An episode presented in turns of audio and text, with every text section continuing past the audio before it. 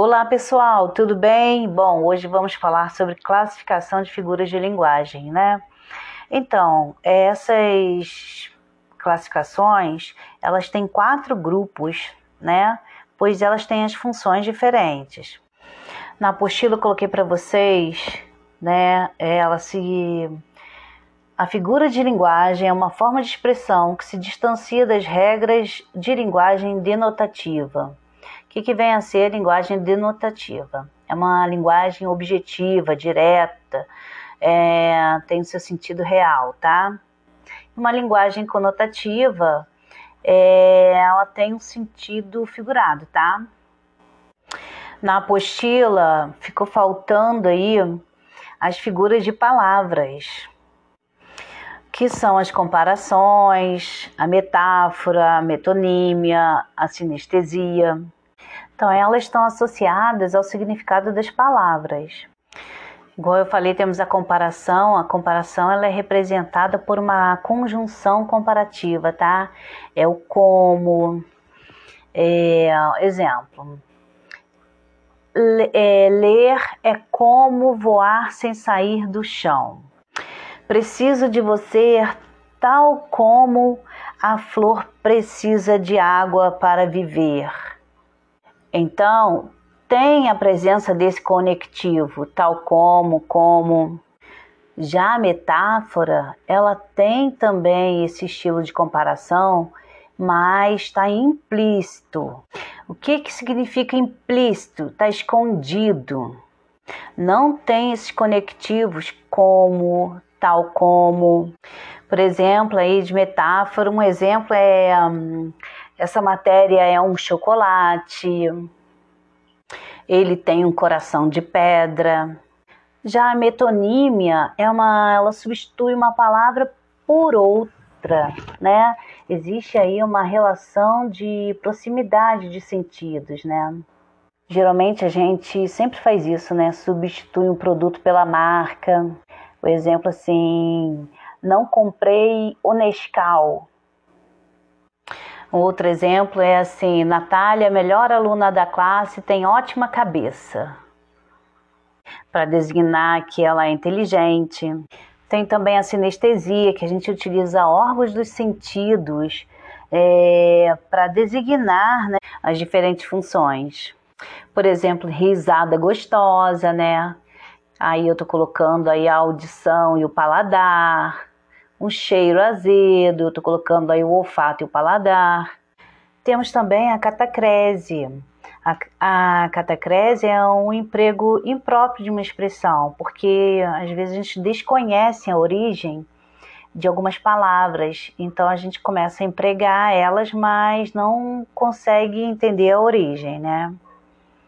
Exemplo aqui, você pode me dar uma mesada de quinze em quinze dias. A mesada é uma quantia dada mensalmente.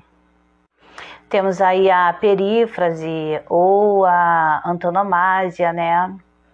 Então, a antonomasia é quando se caracteriza. Temos a perífrase ou antonomasia. A perífrase, ela faz a substituição. Há uma substituição relacionada a coisas, animais. Já a antonomasia faz a substituição relacionada a pessoas. Então, a perífrase, a perífrase ela faz um rodeio, né? Ela não fala diretamente. Por exemplo, a cidade de luz é bela. Essa cidade de luz é Paris. Então, ao invés de falar a, é, Paris é bela, então ela fala cidade de luz. Já a antonomasia, ela faz referência, né? Ela substitui, ela substitui o nome, né? É uma pessoa por uma característica que ela possui. Por exemplo, eu posso substituir Luiz Gama é, por o poeta dos escravos. Temos aí as figuras de pensamento, né? Que são ironia, paradoxo, eufemismo, hipérbole. A ironia, ela é assim, você diz uma palavra contra, contrária do que você está pensando. Tipo, ela está muito linda e você sabe que a pessoa não está. O paradoxo é um discurso de ideias opostas, né? Exemplo aí é ferida que dói e não se sente, de Luís Camões, da qual está se referindo aí o vídeo. Por exemplo, o nada é tudo. Estou cheio de me sentir vazio. Já o, eufemi, o eufemismo, ele... A intenção é de amenizar, né, uma informação. Ao invés de eu falar que o homem morreu, eu falo que o homem descansou. A hipérbole também é um exagero, né? Eu posso falar que, assim, estou morrendo de sede, estou chorando rios de lágrimas. A prosopopeia é uma personificação, né? Então, ela dá ações, dá qualidades de seres animados a seres inanimados. As pedras andam vagarosamente. Um livro é um mudo que fala. Aqui a antítese, né, é uma oposição de ideias, né, tem sentidos opostos, ódio e amor. Céu e inferno, bom e ruim. E tem várias outras figuras de linguagem, figuras de pensamento aí, né? Dentro da figura de linguagem. Temos também as figuras de som que, ou de harmonia. Nessas figuras de sons, a gente tem a aliteração, né? Que a gente usa, assim, usa sons consonantais de forma repetida. Vocês vão ouvir agora uma frase que ela repete o fonema B. A brisa do Brasil beija a balança. Isso é a aliteração. Já a, son a assonância é a repetição de vogais. Vocês vão notar uma repetição da vogal U nessa frase que eu vou falar agora. Minha voz do Iguaçu, Polo Sul, meu azul. A onomatopeia, todo mundo conhece, né? Que, que a gente utiliza aí os sons para imitar, né? Exemplo, tic-tac, ati. Já a paronomasia, ela é um recurso estilístico que é utilizado para dificultar o falante na recitação da frase.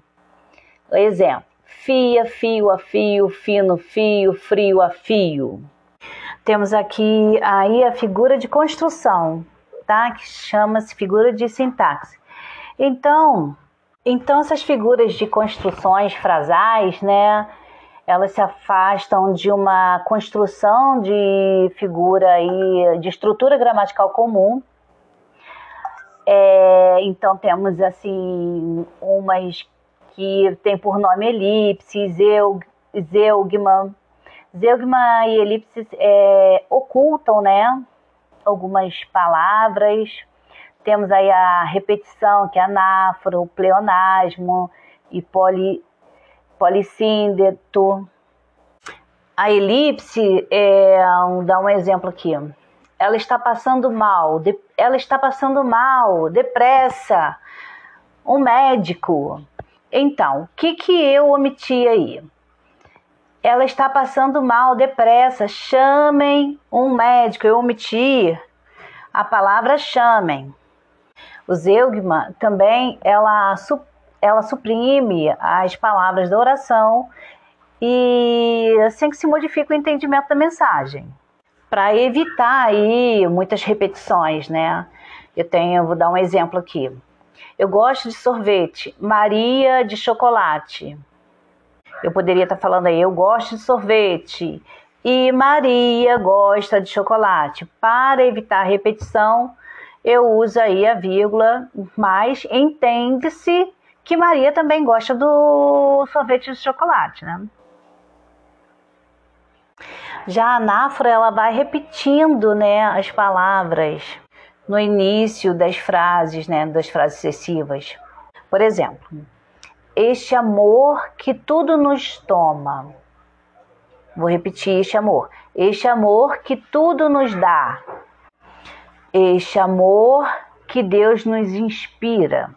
Já a catáfora é diferente, né? A catáfora é, consiste em antecipar um termo, uma expressão que ainda será citada.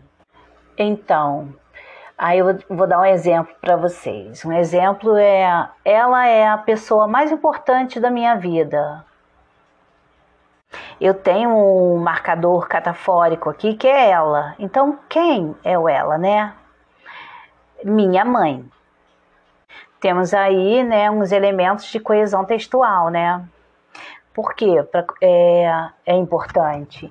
É importante porque ao escrevermos um texto, é, vocês estão reconhecendo aí as figuras de linguagem que podem ser substituídas ou ocultadas, né? Isso aí é muito importante na escrita de um texto. Então, gente, coloquei aqui alguns tipos, tá? De figuras.